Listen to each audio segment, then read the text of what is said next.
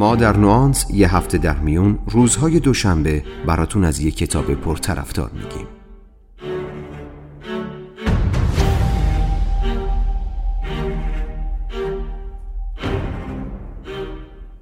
نوانس.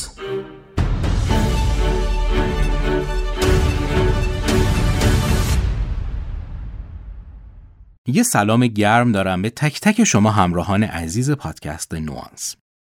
توی دومین قسمت از فصل چهارم پادکست نوانس می‌خوایم با هم گوش کنیم به خلاصه ای از کتاب اتامیک هابیتس نوشته جیمز کلیر.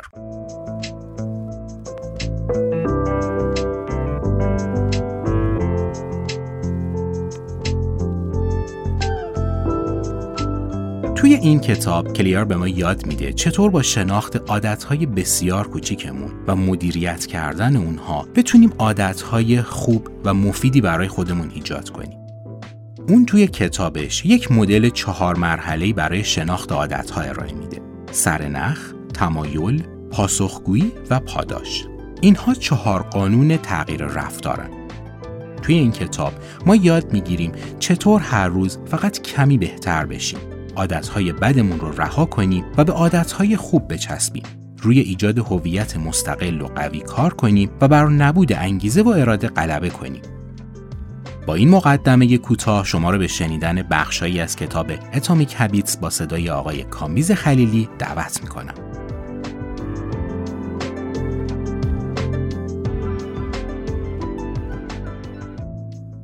کتاب پرفروش عادتهای اتمی نوشته جیمز کلیر یکی از بهترین نویسندگان و متخصصان در زمینه شکلگیری عادتها و حوزه بهبود فردی است.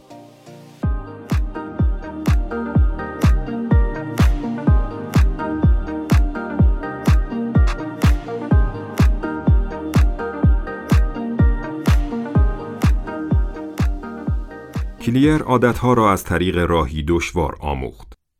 بعد از یک تصادف ویرانگر بیسبال در دبیرستان که او را به کما برد و جاه هایش را به خطر انداخت، بر جنبه های کوچک زندگی تحصیلی و ورزشی که تحت کنترل خود داشت تمرکز کرد.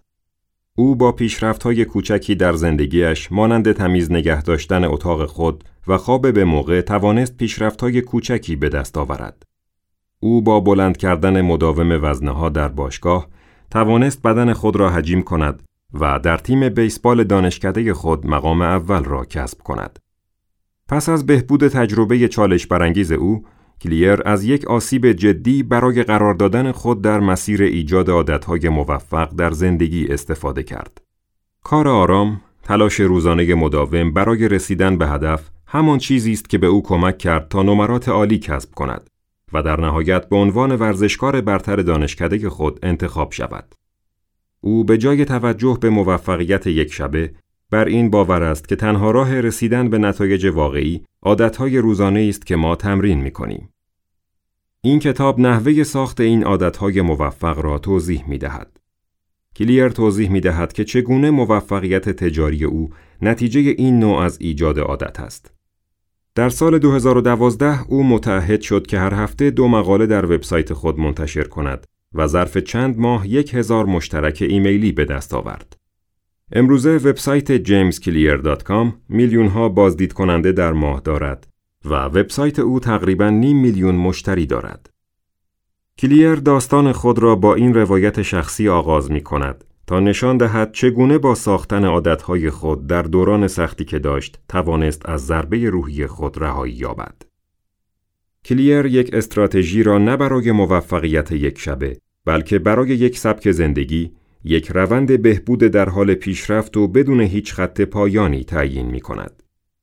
در کتاب عادتهای اتمی او یک مدل چهار مرحله ای از عادتها را توصیف می کند. محرک، اشتیاق، پاسخ و پاداش. اینها مربوط به چهار قانون تغییر رفتار می باشند که از این مراحل تکامل می آبند.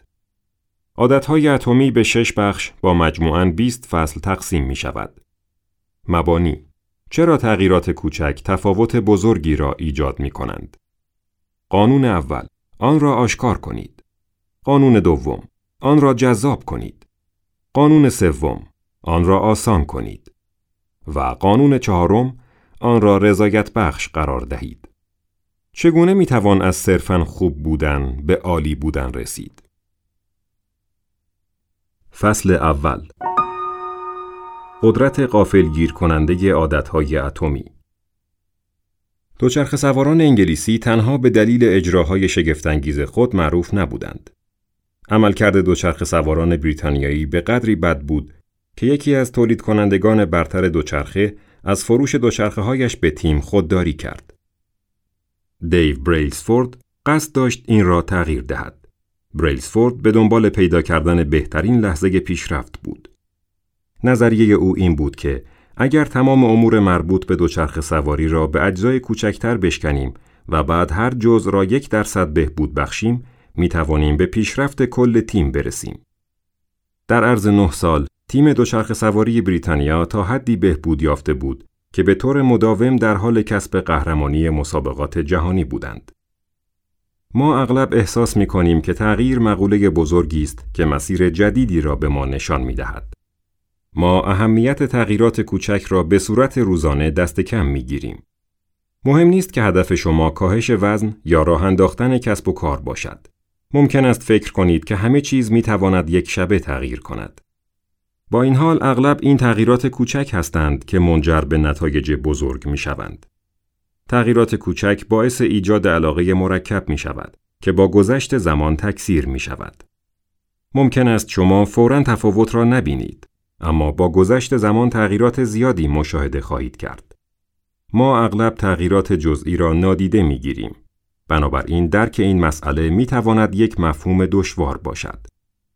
اما به آن مانند هواپیمایی فکر کنید که تنها با 3.5 درجه حرکت خود را تغییر می دهد. این تغییر نتیجه ممکن است صدها مایل کمی بعد از زمان پرواز باشد. مهم نیست که اکنون در کجای زندگی خود هستید، چه عادتهایی دارید و یا چه عادتهایی را ندارید. اگر به جای اقدامات بزرگ تمرکز شما بر روی مسیر فعلیتان باشد، متوجه خواهید شد که عادتهای بسیار کوچک شما منجر به تغییری بزرگ می شوند. عادتهای شما ریشه همه چیز در زندگی شما هستند. در هم ریختگی در اثر عادتهای تمیز کردن ایجاد می شود. در حالی که چاقی از عادتهای غذایی ورزشی ناشی می شود. اگر می خواهید پیش بینی کنید که در زندگی به کدام سمت می روید، فقط باید به برد و باخت های جزئی در طول زمان نگاه کنید. اگر شما در تلاش برای ساختن و یا شکستن عادتها هستید، به این دلیل نیست که شما قادر به پیشرفت نیستید. شما فقط به سادگی از آنچه نویسنده از آن به عنوان فلات پتانسیل پنهان یاد می کند عبور نکرده اید. شما یک عادت را به اندازه کافی تکرار می کنید تا بتوانید از این فلات یا یک نقطه مسطح در مسیر خود عبور کنید. یک راه برای اجتناب از این فلات تمرکز شما روی سیستم کلی و نه یک هدف واحد است. سیستم فرایندی است که شما را به سمت هدفتان هدایت می کند. به آن به عنوان یک هدف کلی در قدمهای کوچکی که برای رسیدن به آن برمیدارید فکر کنید. ممکن است هدف شما نواختن یک قطع موسیقی جدید باشد که بسیار مشکل است. بهترین روش این است که آن را در اقدامات کوچکتر تجزیه کنیم و هر کدام را در یک زمان کامل کنیم. فصل دوم چگونه عادتهای شما موجب شکل دهی به هویتتان می شوند و بالعکس عادتهای ما بیشترین تأثیر را بر زندگی ما دارند با این حال تغییر و بهبود آنها بسیار دشوار است. تغییر عادتهای ما چالش برانگیز است. زیرا ما یا در انتخاب چیزی که باید تغییرش دهیم اشتباه می کنیم و یا به شیوه نادرستی سعی می کنیم عادتهای خود را تغییر دهیم. برای درک این موضوع که چرا ما سعی می کنیم چیز اشتباهی را تغییر دهیم، در نظر داشته باشید که تغییر می تواند به صورت لایه های سگانه اتفاق بیفتد. تغییر در رفتار ما در سه سطح رخ می دهد. نتیجه ها، فرایندها و هویت. یک تغییر در سطح نتیجه توسط اهداف ما ایجاد می شود. در حالی که هر گونه تغییر در سطح فرایند با عادتها و سیستمهای ما مرتبط است. و در نهایت تغییر در سطح هویت به تغییرات در اعتقادات، مفروضات و تعصبات ما مربوط می شود. در حین ساختن عادتهای طولانی مدت، تمام سطوح تغییر مفید هستند و هیچ یک از دیگری بهتر نیست. با این حال، مسئله جهتگیری این تغییر است. افراد غالبا در طولانی مدت از تغییر عادتهای خود ناکام هستند. زیرا به جای تمرکز بر عادتهای مبتنی بر هویت، بر عادتهای مبتنی بر نتیجه تمرکز می کنند. این ممکن است در کوتاه مدت عادتهای آنها را تغییر دهد، اما نمی تواند این موضوع را تغییر دهد که آنها واقعا چه کسانی هستند. و در برنامه های خود برای حفظ عادتهای جدیدی که شکل می دهند اخلال ایجاد می کنند.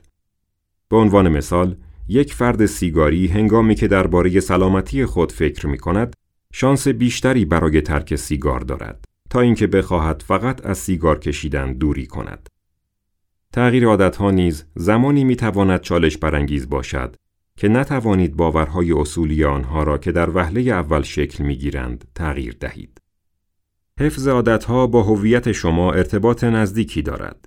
زمانی که به هر جنبه از هویت خود احساس غرور می کنید، انگیزه برای ایجاد عادتهایی دارید که از آن جنبه از هویت شما حمایت می کنند. این می تواند هم به نفع هم علیه شما باشد. به عنوان مثال، اگر شما احساس غرور می کنید که موهای بلند خود را به نمایش می گذارید، ایجاد عادتهایی که به شما در مراقبت از موهایتان کمک می کند بسیار آسان خواهد بود. هماهنگ کردن رفتار و هویت شما باعث می شود که بتوانید عادتهای بهتری اتخاذ کنید. زیرا نمی خواهید خود را تغییر دهید. بلکه به سادگی مانند فردی که به آن باور دارید عمل می کنید. اکنون که پیوندی بین هویت، رفتار و عادتها برقرار کرده اید، بیایید بر روی نحوه تغییر هویت خود تمرکز کنید تا بتوانید از تعارض با عادتهایی که برای پیشرفت شما ضروری هستند جلوگیری کنید. عادتهای ما هویت ما را شکل می دهند. به همین دلیل تکرار آنها تقویت کننده کسانی است که ما فکر می کنیم هستیم. اگر به طور منظم ورزش کنیم، خودمان را به عنوان فردی سالم معرفی می کنیم. هیچ عمل واحدی هویت ما را به تنهایی تغییر نمی دهد. بلکه عمل تکرار مداوم عادتهای کوچک است که شواهد هویت ما را فراهم می کند. از آنجا که عادتها ابزارهایی هستند که هویت را شکل می دهند، هویت شما ثابت نیست و می تواند در دو مرحله تغییر کند. یک یک هویت برای خودتان مشخص کنید. دو آن را از طریق عادتهای کوچک توسعه دهید. نتایجی که می خواهید را مشخص کنید و سپس به عقب برگردید تا به فردی تبدیل شوید که به راحتی به این نتایج دست می‌یابد. به عبارت دیگر، آن را جل کنید تا آن را درست کنید. ایجاد عادتهای خوب به معنای دستیابی به نتایج خاص یا انجام کاری در یک الگوی ثابت به صورت هر روزه نیست. این بیشتر در مورد تبدیل شدن به کسی است که می‌خواهید باشید. عادتهای شما مهم هستند زیرا آنها برای کمک به شما در رسیدن به خود ایدئال و تغییر باورهای خود در مورد خودتان بسیار مهم و مؤثر هستند. فصل سوم ساختن عادتهای بهتر در سال 1898 ادوارد سورندایک با آزمایشی در مورد گربه ها طرز فکر راجع به عادتها را تغییر داد. او یک گربه را در یک جعبه معما قرار داد. جعبه طوری طراحی شده بود که گربه بتواند به کمک چند عمل ساده مانند فشار دادن یک اهرم یا پا گذاشتن روی یک سکو فرار کند.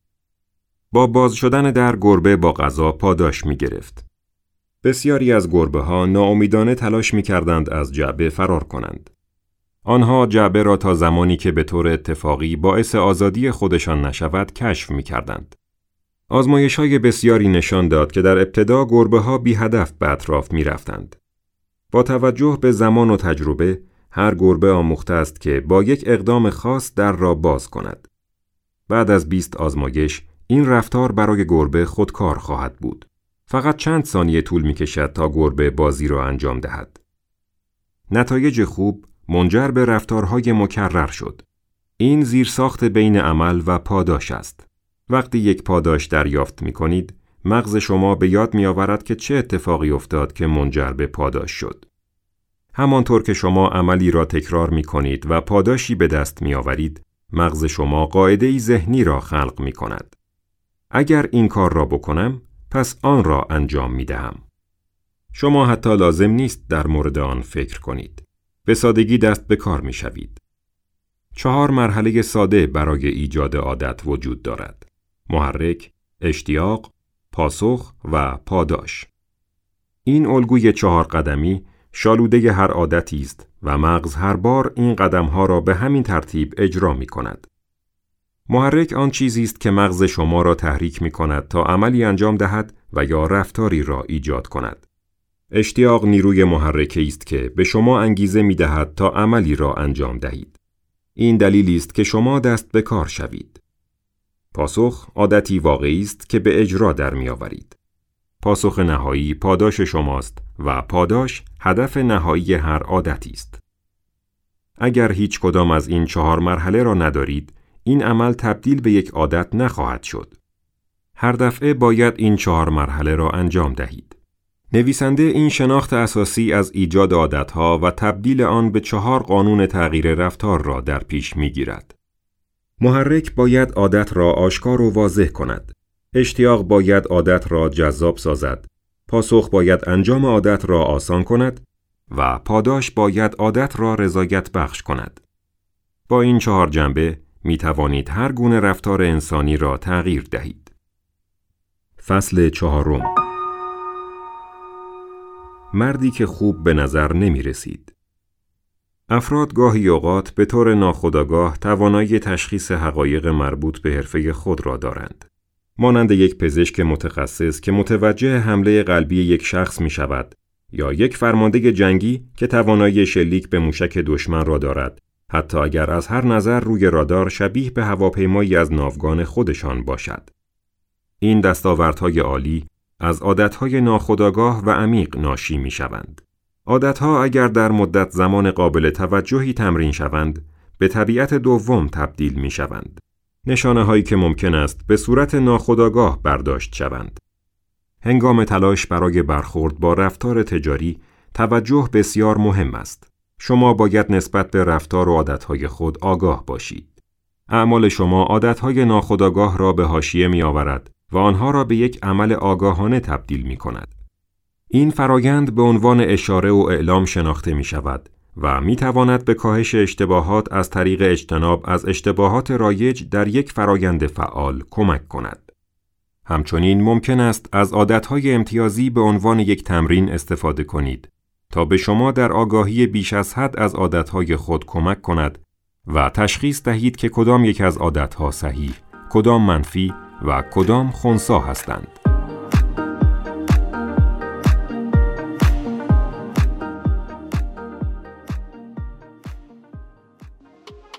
فصل پنجم بهترین راه برای شروع یک عادت جدید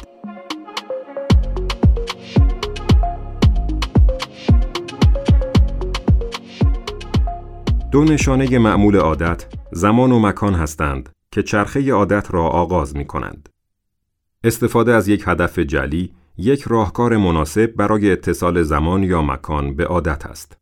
انجام این کار در نهایت از طریق شرطبندی می تواند نشانه طبیعی ایجاد کند. این عبارت را می توان در بسیاری از موارد به کار برد. من در زمان در مکان این رفتار را انجام خواهم داد. یک راه عالی برای ایجاد و حفظ یک عادت جدید این است که آن را با عادت از پیش موجود در فرایندی به نام دستبندی عادت قرار دهید. دستبندی عادت از این الگو پیروی می کند. بعد از عادت کنونی این کار عادت جدید را انجام خواهم داد. پیاده سازی و حفظ عادتهایی که زمان و مکان خاصی ندارند دشوارتر است. عادتهای هدف مانند بیشتر خواندن و بهتر خوردن دشوار است. زیرا آنها دستورالعملی را در مورد نحوه و زمان انجام آن ارائه نمی دهند. وارد کردن یک عادت جدید به روتین موجود کار خوبی است. اگر هدف شما بیشتر خواندن است، آن را مستقیما به برنامه روزانه یا شبانه خود وارد کنید. رویکرد محبوب جیمز در مورد دستبندی عادتها این فرمول است. برای مثال اگر می خواهید یک برنامه ورزشی را شروع کنید، ممکن است بگویید بعد از اینکه از کار برگشتم، لباسهای ورزشی خود را می پوشم. کلید این است که همیشه برنامه بعدی را برنامه ریزی کنید. همچنین دو کلید مهم دیگر برای دستبندی عادتها وجود دارد. یکی این است که عادتهایی را که دوست دارید در پیرامون کارهایی که هر روز انجام می دهید جمع کنید. کلید دیگر ایجاد زنجیره از اقدامات ساده است که باعث تقویت حرکت به سمت هدف عادت شما می شود. بگویید که عادت جدید شما خواندن کتاب هر شب قبل از خواب است. شما می توانید لیستی از مراحل را با کارهای طبیعی که قبل از خواب انجام می دهید شروع کنید و برنامه های ساده را به مراحل مورد نیاز برای شروع عادت تبدیل کنید. اقدامات را ساده نگه دارید. به عنوان نمونه، بعد از اینکه لباس خوابم را پوشیدم، ملافه های تخت را باز می کنم. بعد از این کار، چراغ مطالعه را روشن می کنم. بعد از روشن کردن چراغ مطالعه، کتابم را بیرون خواهم آورد و به صفحه اول مراجعه می کنم. دستبندی عادت به احتمال زیاد زمانی موفق خواهد بود که نشانه هایی را ایجاد کنید که روشن و عملی هستند. نگویید صبح ده دقیقه مدیتیشن انجام خواهم داد. این خیلی مبهم است. به جای آن بگویید پس از اینکه بیدار شدم و از رختخواب بیرون آمدم ده دقیقه دیگر به مدیتیشن مشغول خواهم شد.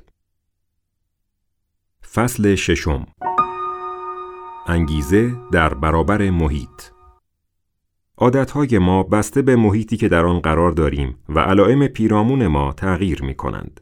بنابراین اگر مثلا در اتاق کنفرانس دفتر شما بطری های آب به جای نوشابه قرار داشته باشد، پس به احتمال زیاد آب بیشتری نسبت به نوشابه می نوشید. محیط زیست یک تأثیر خارجی بزرگ بر عادتهای ما می‌گذارد و به مسابه دستهای نامرئی است که رفتار ما را شکل می دهد. این موضوع به گونه ای آشکار است که ما معمولا در برخی از مکانها مانند کتابخانه با صدای آهسته صحبت می کنیم. کرت لوین روانشناس این پدیده را به شکل این معادله بیان کرد. B مساویست با تابعی از P و E. این معادله نشان دهنده این واقعیت است که رفتار فرد یعنی B تابعی از آن شخص در محیط خود یعنی ایست. پدیده مذکور را می توان در عمل کسب و کار مشاهده کرد که به راحتی محصول و یا خدمات در دسترس معمولا بیشتر به فروش می روند. در حالی که مشتریان فکر می کنند بر تصمیمات خود کنترل دارند، اغلب درک نمی کنند که تصمیمات آنها عمدتا تحت تأثیر چیزی است که در دسترس آنها قرار گرفته است. به غیر از حواس پنجگانه، ما انسانها روش های خداگاه و ناخداگاه دیگری برای درک محرک ها در محیط خود داریم. در بین حواس پنجگانه ما، بینایی قدرتمندترین حس است که توضیح می دهد چرا نشانه های بسری مؤثرترین کاتالیزور رفتارهای ما هستند. این امر باعث می شود که محیط شما به گونه ای تنظیم شود که نشانه های بسری مثبت زیادی داشته باشد. علاوه بر این، ما به نشانه هایی توجه می کنیم که چشم های ما آنها را می بیند. نه نشانه هایی که پنهان هستند. بنابراین این یک استراتژی مؤثر برای طراحی نشانه های بسری قوی به منظور القاء الگوهای رفتاری سالم است. اگر می خواهید یک عادت به بخش بزرگی از زندگی شما تبدیل شود، باید نشانه هایی به همان اندازه قابل توجه و قابل مشاهده در محیط خود ایجاد کنید تا به پیشرفت آن کمک کند. وقتی محرک های قوی در محیط شما وجود دارند، مشارکت در یک رفتار خاص آسانتر می شود. بنابراین، طراحی محیط ابزار قدرتمندی برای تبدیل شدن شما به معمار زندگی خودتان و تغییر دادن آن برای بهتر شدن است. یکی دیگر از جنبه های مهم تأثیر محیط بر رفتار ما این است که رفتار ما صرفاً با اشیاء اطراف ما هماهنگ نیست. بلکه روابطی است که ما با این اشیاء داریم. به این ترتیب رفتارهای ما با بافت کلی که در آن ایجاد می شوند مرتبط هستند. افراد مختلف می توانند خاطرات و عادتهای مختلفی با همان مکان داشته باشند که نشان می دهد زمینه رفتارهای آنها حتی برای یک مکان مشابه هم می تواند متفاوت باشد. شما می توانید خودتان را آموزش دهید تا عادات خود را به یک زمینه خاص ربط دهید تا تغییر رفتار را تسهیل کنید. این یک تأثیر دوگانه دارد که می تواند به شما کمک کند تا یک عادت جدید را از یک بافت کاملا جدید ایجاد کنید. بنابراین برای مثال شما می توانید یک نقطه جدید را در خانه خود انتخاب کنید تا عادت مطالعه و غیره را گسترش دهید. این یک تکنیک قدرتمند است. زیرا تغییر در محیطی جدید که در آن تعصبات رفتاری قدیمی می توانند پشت سر گذاشته شوند و آغازی تازه داشته باشند آسانتر است. نکته مهم تلاش و حفظ یک فضا برای یک هدف است.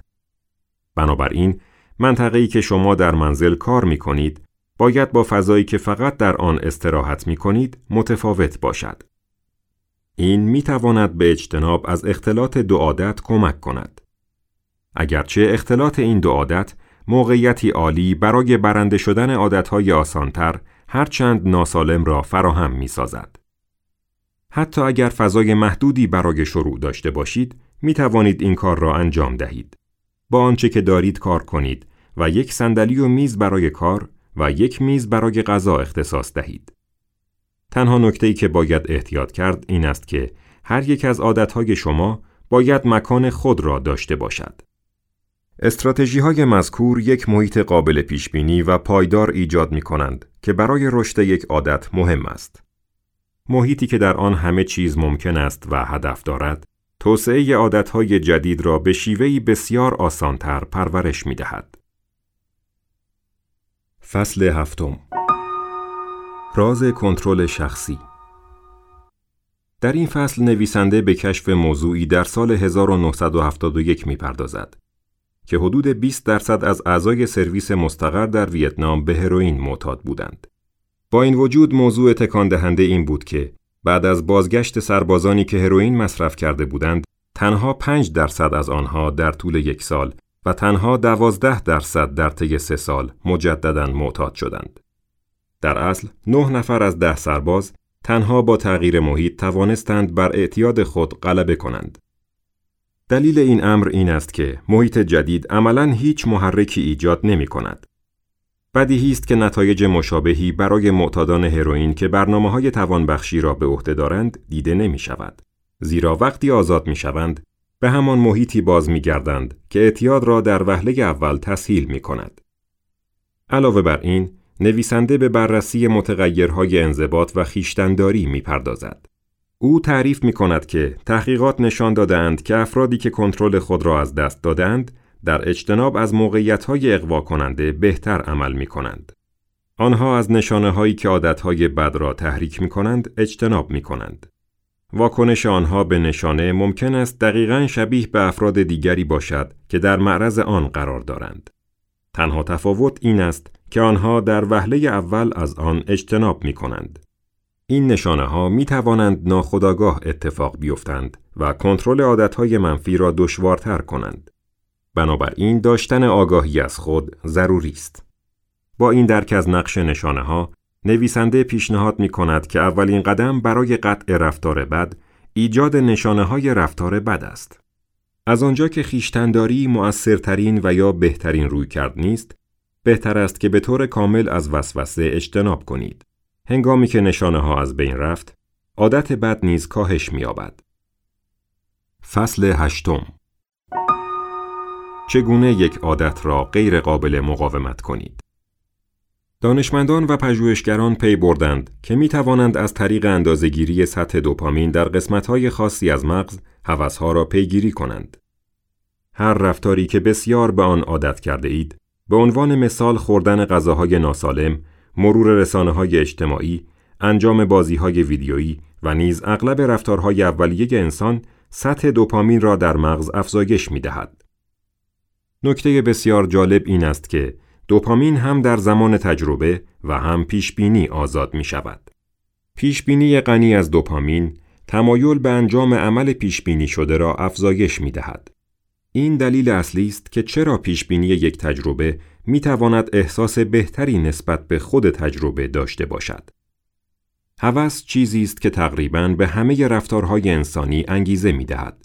جذابتر کردن عادات با استفاده از این مکانیزم ساخت و نگهداری آنها را آسانتر می کند. فصل نهم نقش خانواده و دوستان در شکل دهی به عادتها لسلو پولگار آزمایشی با فرزندانش انجام داد تا باور خود را ثابت کند. او به استعداد ذاتی اعتقادی نداشت و در عوض بیشترین اهمیت را به کار سخت و تمرین می‌داد. او تلاش کرد فرزندان خود را به شطرنج بازی و تمرین مداوم عادت دهد. تجربه او موفقیت آمیز بود و در ادامه فرزندانش آن محیط را جذاب و لذت بخش توصیف کردند. آنها بازی شطرنج را به اندازه‌ای دوست داشتند که با آن موفق بودند. هنجارهای اجتماعی کششی دارند که آنها را به راحتی با هم همتراز می کنند. نقاط مختلف دنیا فرهنگهای متفاوتی دارند و بنابراین هنجارهای اجتماعی متفاوتی نیز دارند که منجر به عادتهای مختلف می شود. افراد معمولا عادتهایی را به کار می گیرند که در فرهنگ آنها مورد ستایش واقع می شود. انسانها از عادتهای دیگران تقلید می کنند. به طور خاص سه گروه وجود دارد که هر فرد خاصی از عادتهای آنها تقلید می کند. یک نزدیکان دو اکثریت و سه افراد قدرتمند یک راه موثر برای ایجاد یک عادت مثبت تبدیل شدن آن به بخشی از فرهنگی است که در آن عادت خاص رفتار عادی تلقی می شود. رفتار عادی فرهنگ اغلب می تواند بر رفتار مطلوب هر فرد خاص غلبه کند و آن را تحت تأثیر قرار دهد. عادتهایی که ستایش، تأیید و احترام را به همراه دارند، جذاب و آسانتر به دست می آیند. فصل دهم چگونه علل عادتهای بد را شناسایی و اصلاح کنید؟ این فصل نشان می دهد که ها از کجا آمدند و چگونه می توانیم مغز خود را دوباره برنامه ریزی کنیم تا عادتهای سخت را لذت بخش کنیم. نویسنده هوس را به عنوان جلوه خاصی از یک انگیزه عمیقتر تبیین می کند. اشتیاق زمانی پدیدار می شود که تمایل به تغییر وضعیت درونی یا بیرونی وجود دارد. اشتیاق تفاوت بین جایی است که فرد در حال حاضر قرار دارد و جایی که می‌خواهد در آینده باشد. مثال اصلی برای این زمانی خواهد بود که ما احساس سرما می کنیم. تفاوت زیاد در دمای محیط و بدن باعث می شود که ما اقدام کنیم و یک ژاکت بپوشیم یا خود را با پتو بپوشانیم. مرتبط کردن عادتهای جدید و سخت با تجربه ها و احساسات مثبت می تواند این عادتها را جذابتر کند. اگر عادتهای بد با احساسات و تجربه های منفی مرتبط باشند، غیر جذاب می شوند. قبل از انجام یک عادت دشوار، با انجام کاری که از آن لذت می برید، یک رویه انگیزشی را به وجود بیاورید. این امر واقعا می تواند به مرتبط کردن تجربه های مثبت با آنها کمک کند. فصل یازدهم آرام جلو بروید اما هیچگاه عقب گرد نکنید. جری اولسمن استاد دانشگاه دانش آموزان کلاس عکاسی خود را برای آزمایش کمیت در مقابل کیفیت به دو گروه تقسیم کرد. او از این موضوع متعجب شد که گروه کمیت عکسهایی با کیفیت بسیار بالاتری نسبت به گروه کیفیت گرفته است. برنامه ریزی به اندازه تمرین مؤثر نیست. عمل کردن همیشه بهتر از در حرکت بودن است. هنگامی که یک عادت به طور کامل شکل می گیرد، مقدار زمان صرف شده برای انجام یک عادت به اندازه تعداد دفعات انجام این عادت مهم نیست. تکرار چیزی است که در نهایت منجر به تبدیل شدن به عادت می شود.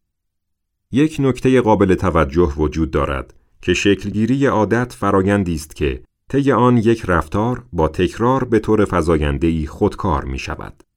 این نکته همیشه از طریق تکرار به دست می آید و هرگز با گذر زمان به تنهایی حاصل نمی شود. فصل دوازدهم قانون کمترین تلاش مغز شما برای جویی در انرژی برنامه ریزی شده است. انجام عملی که نیاز به کمترین تلاش دارد آسان تر است. مردم همیشه به سمت گزینه هایی می روند که نیاز به کمترین تلاش دارد. زمانی که هدف شما بزرگ است، شکستن آن به ساده ترین و کوچکترین اقدامات می تواند به شما در شکلگیری عادتهای لازم کمک کند. به عادتهای فعلی خود نگاه کنید. اغلب آنها با کار یا انگیزه بسیار کمی انجام می شوند. شما انرژی زیادی برای تماشای تصاویر پربیننده، چک کردن ایمیلتان یا خوردن میان وعده صرف نمی کنید. در حقیقت این موارد معمولا آسانتر از متوقف کردن عمل هستند. در بسیاری موارد عادتهای جدید موانعی بر سر هدف شما هستند و باید بر آنها غلبه کنید. برای مثال، کار کردن مانعی برای شکل گرفتن است. شما نتیجه را می خواهید، اما واقعا عادت ندارید. به همین دلیل است که هر عادت جدید باید آنقدر آسان باشد که نتوانید بهانه‌ای برای انجام آن پیدا کنید. ما همه چیز را یک بار حل نمی کنیم. بلکه این کار را قدم به قدم انجام می دهیم. افزایش انگیزه شما سخت است. در عوض شما باید عادتهایتان را به گونه توسعه دهید که تا حد ممکن ساده باشند. باید به طور طبیعی کمترین استکاک بین آنها در جریان باشد. با توسعه یک محیط مساعد برای عادت خود می توانید آن را آسان تر کنید. آن ویتامین ها را در روی پیشخان به خاطر می آورید پیدا کردن ویتامین های روی پیشخان زمانی که بیرون هستند بسیار آسانتر از زمانی هستند که شما نیاز به بیرون کشیدن آنها از کشو داشته باشید. به همین ترتیب اگر نمی‌خواهید یک عادت بد را ادامه دهید، آن را دشوارتر کنید. اگر باید صبح زود از رخت خواب خارج شوید، بعد از پیدا کردن گوشی خود کمی آب بنوشید و قبل از بازگشت به رخت خواب و سر زدن به رسانه های اجتماعی به حمام بروید این احتمال وجود دارد که شما روز خود را با رسانه های اجتماعی آغاز نکنید.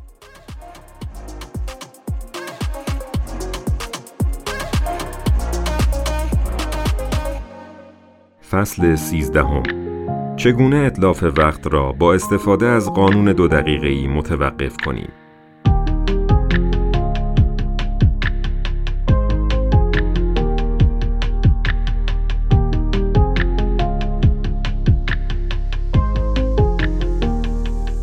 این فصل درباره اینکه یک شروع کوچک چگونه می‌تواند روند شکل دهی عادت را آسانتر کند صحبت می کند.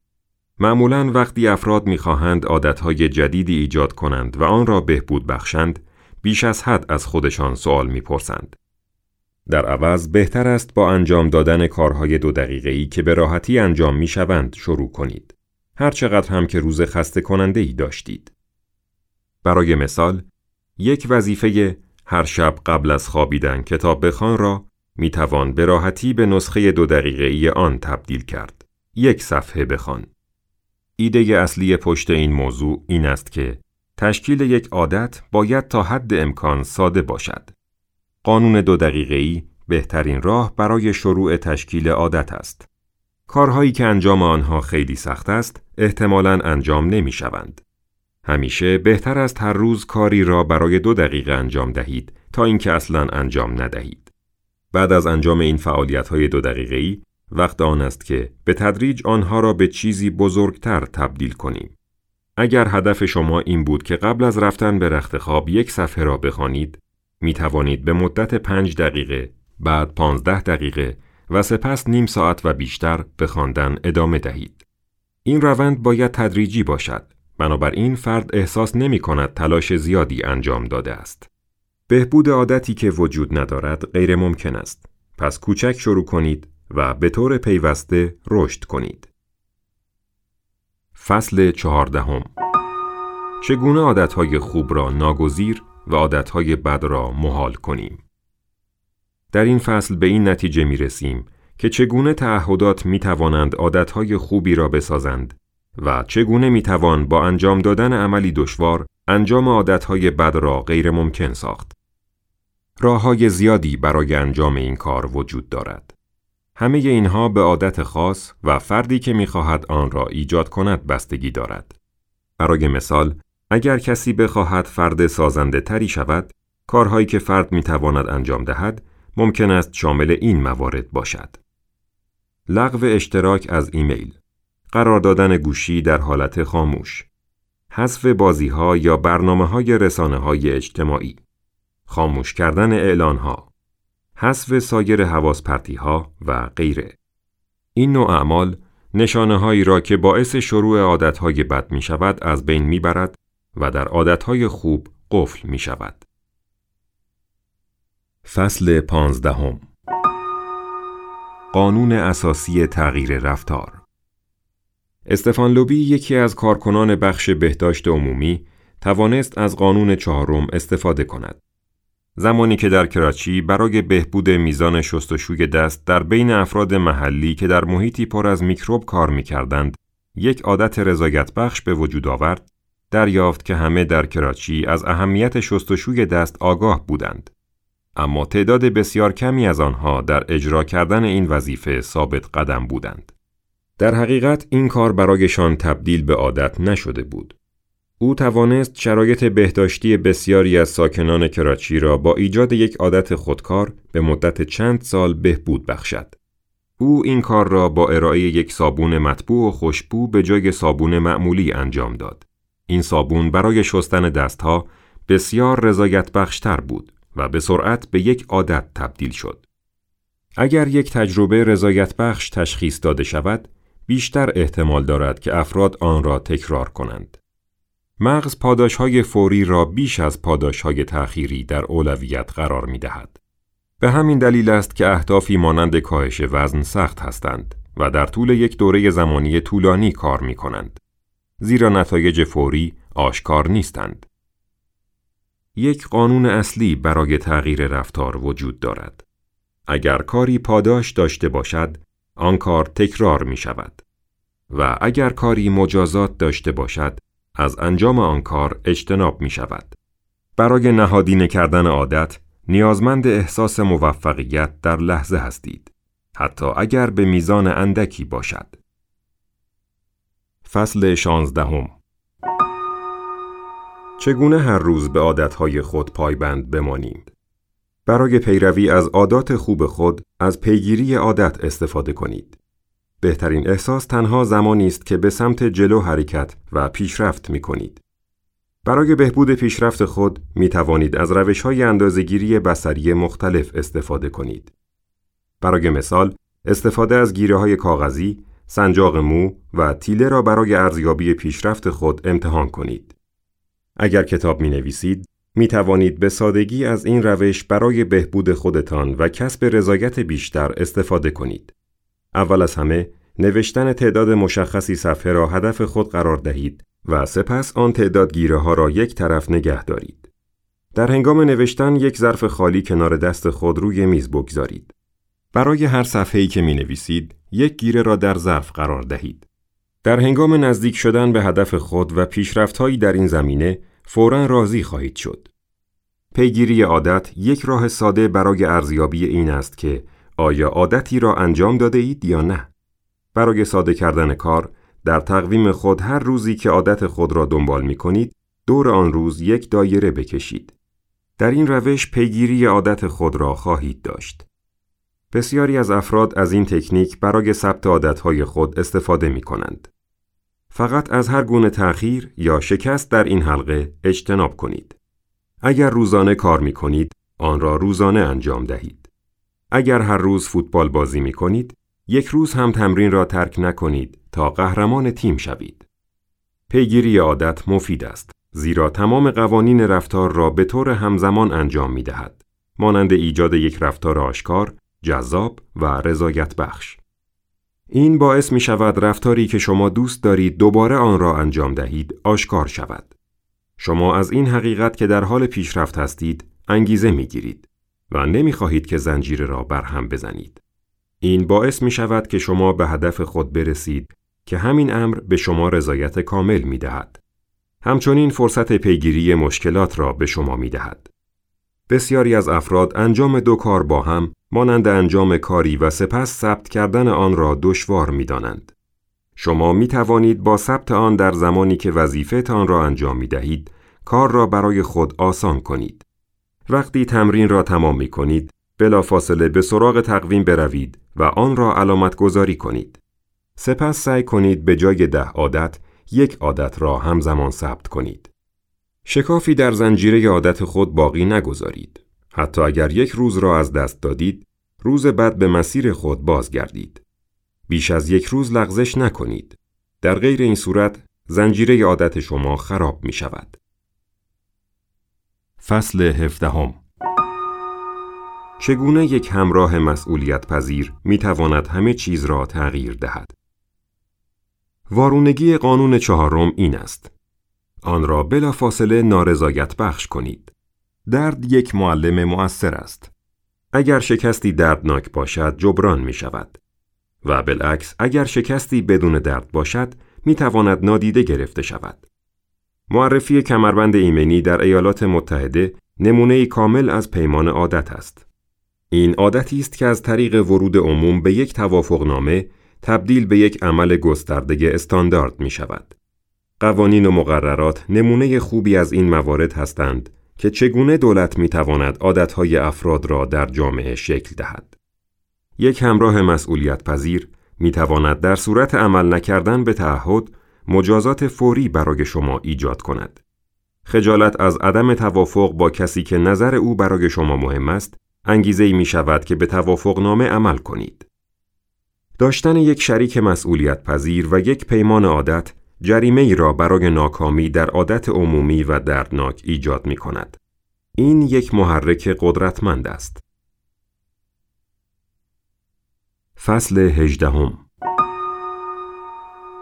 حقیقت استعداد یک واقعیت مشترک این است که مردم توانایی های متفاوتی دارند و ژنها اثر قابل توجهی در این رویداد می‌گذارند.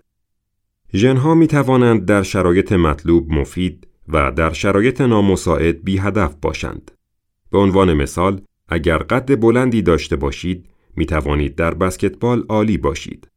اما اگر می خواهید یک ژیمناستیک کار خوب باشید، قد بلند شما یک مانع بزرگ است. اگر می بینید افرادی در کاری بسیار عالی و شگفتآور هستند، فقط با تمرین این گونه نشدند، بلکه به این دلیل است که برای کار خود نیز بسیار مناسب هستند. آنها مانند افراد مناسب در مکان مناسب هستند. زمانی می توانید بدانید کدام عادتها برای شما مناسب خواهند بود که بدانید چه نوع شخصیتی دارید. شما باید خودتان را در درون و بیرون درک کنید و سپس سعی کنید بفهمید چه چیزی برای شما بهتر است. اگر به دنبال عادت مناسب هستید، پس موفق خواهید شد. اما اگر عادت اشتباهی را انتخاب کنید، دچار مشکل می شوید. انتخاب عادت درست مانند انتخاب یک عادت ساده است. در حالی که انتخاب عادت اشتباه مانند انتخاب یک عادت سخت است. مناسب ترین روش انجام آن آزمایش است. در آغاز هر چیزی باید تا زمان مشخصی تلاش کنید تا طیف وسیعی از مفاهیم و احتمالات را کشف کنید. زمانی که در یک سناریو موفق می شوید، آن را عمیقتر کشف کنید. شما می توانید انتخاب های مختلفی را ارزیابی کنید و سپس بهترین گزینه را برای خودتان انتخاب کنید. به عنوان مثال، انتخاب ها و ارزیابی های مختلف به شما کمک می کند تا بفهمید چه کارهایی را دوست دارید انجام دهید که مورد پسند دیگران نیست. اگر شما نمی توانید با بهتر بودن برنده شوید، می توانید با متفاوت بودن برنده شوید. شما می توانید از تخصص خود استفاده کنید و سطح رقابت را کاهش دهید. تخصص و مهارت داشتن در کاری احتمال موفقیت شما را افزایش می دهد. به جای مقایسه خودتان با دیگران بر روی اهداف خود تأکید کنید. سعی کنید یک بازی جدید که برای شما بهتر است ایجاد کنید. فصل 19 قانون طلایی چگونه در زندگی و کار با انگیزه بمانیم؟ موفقیت استیو مارتین به عنوان یک کمدین مستقل پس از گذشت بیش از یک دهه کار سخت و شکست مداوم حاصل شد. او زمانی درباره موفقیت احتمالی خود گفت: ده سال صرف یادگیری، چهار سال بهبود و چهار سال به عنوان یک موفقیت عالی. او خود را با عادت درگیر کرد و بدون موفقیت برای یک دوره زمانی طولانی به تمرین خود ادامه داد. مغز انسان چالش را دوست دارد. اما تنها در صورتی که در سطح مطلوبی از دشواری باشد. اگر چیزی بیش از حد دشوار باشد، جاذبه خود را از دست می دهد. چیزی که از آن به عنوان دشواری قابل کنترل یاد می شود. این مثالی ساده از قانون طلایی است که می‌گوید انسانها هنگام کار بر روی وظایفی که در لبه توانایی های فعلی خود هستند، بالاترین سطح انگیزه را تجربه می کنند. هرچقدر عادتها معمول عادی شوند، کمتر جالب و کمتر رضایت بخش خواهند بود و ما خسته و بی انگیزه می شویم. اجتناب از ملالت مهم است. وقتی احساس انگیزه می کنید می توانید سخت کار کنید. تفاوت در توانایی ادامه دادن در زمانی است که کار هیجان انگیز نیست. فصل بیستم نقطه ضعف ایجاد عادتهای خوب عادتها می توانند از طریق تکرار به صورت خودکار درآیند. نقطه ضعف این موضوع این است که ما دیگر به اشتباهات کوچک توجه نداریم. تمرین عادتها می تواند منجر به برتری شود. با این حال پس از تسلط پیدا کردن، هیجان فروکش می کند و یک عادت می تواند خسته کننده شود. پس از دستیابی به تسلط، توانایی شما نیز ممکن است کاهش پیدا کند. با توجه به عادتها و عملکرد خود، می توانید از عادتهای خود آگاهی بیشتری داشته باشید و آنها را در یک دوره طولانی تری متمرکز کنید. پیگیری عادات ابزار خوبی برای انجام این کار است. پرسش های قابل بحث درباره عادتهای اتمی. یک انگیزه شما برای ایجاد این تغییر احتمالی در عادتها چیست؟ دو به نظر شما سخت ترین عادتی که باید شکست چیست؟ 3. آیا تا کنون روش متفاوتی از تغییر رفتار را امتحان کرده اید؟ و اگر اینطور است، آیا این روش موفقیت آمیز بود؟ چهار چه پاداش یا مجازاتی را می توانید ایجاد کنید تا عادتهای مثبت خود را آسانتر اتخاذ و عادتهای منفی خود را سختتر ادامه دهید؟ 5. کلیر مثالهای مختلفی در کتاب از جمله امور مالی و کسب و کار و سلامتی به کار برده است. آیا مبحث دیگری وجود دارد که شما احساس کنید باید در این کتاب گنجانده شود؟ 6. چگونه روی کرده جیمز کلیر را به یک دوست شکاک توضیح می دهید؟ 7. اگر بتوانید یک سوال درباره عادتهای اتمی بپرسید چه خواهد بود؟ نتیجه گیری تغییر در انجام یک عادت نمی تواند به طور کامل بر زندگی شما تأثیر بگذارد. برای داشتن یک زندگی پربار باید تمام عادتهای بد خود را از بین ببرید و عادتهای خوبی در زندگی ایجاد کنید. شما باید در تمام جنبه های زندگی خود بهتر باشید. در ابتدا تغییرات کوچک و تحولات بسیار ناچیز به نظر می رسند. اما شما به تدریج در حال ساخت یک زندگی کاملا جدید هستید. در زنجیره خود اختلال ایجاد نکنید و تلاش کنید آنها را بهتر کنید. من بر روی چهار قانون تغییر رفتار تاکید کردم. اگر از طریق این قوانین عادتها را آشکار، آسان، جذاب و رضایت بخش کنید، می توانید زندگی خود را در صلح سپری کنید. آخرین چیزی که باید به شما بگویم این است که مهمترین رمز کسب نتایج ماندگار این است که هرگز از بهبود و پیشرفت دست نکشید.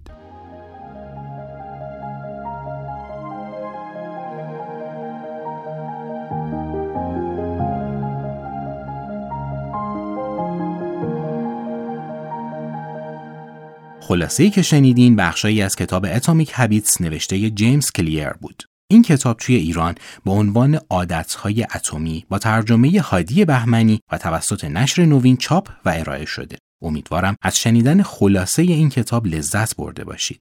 مثل همیشه خوشحال میشم که با نظرات و پیشنهاداتتون ما رو توی این مسیر یاری کنید. دلتون گرم و سرتون سبز.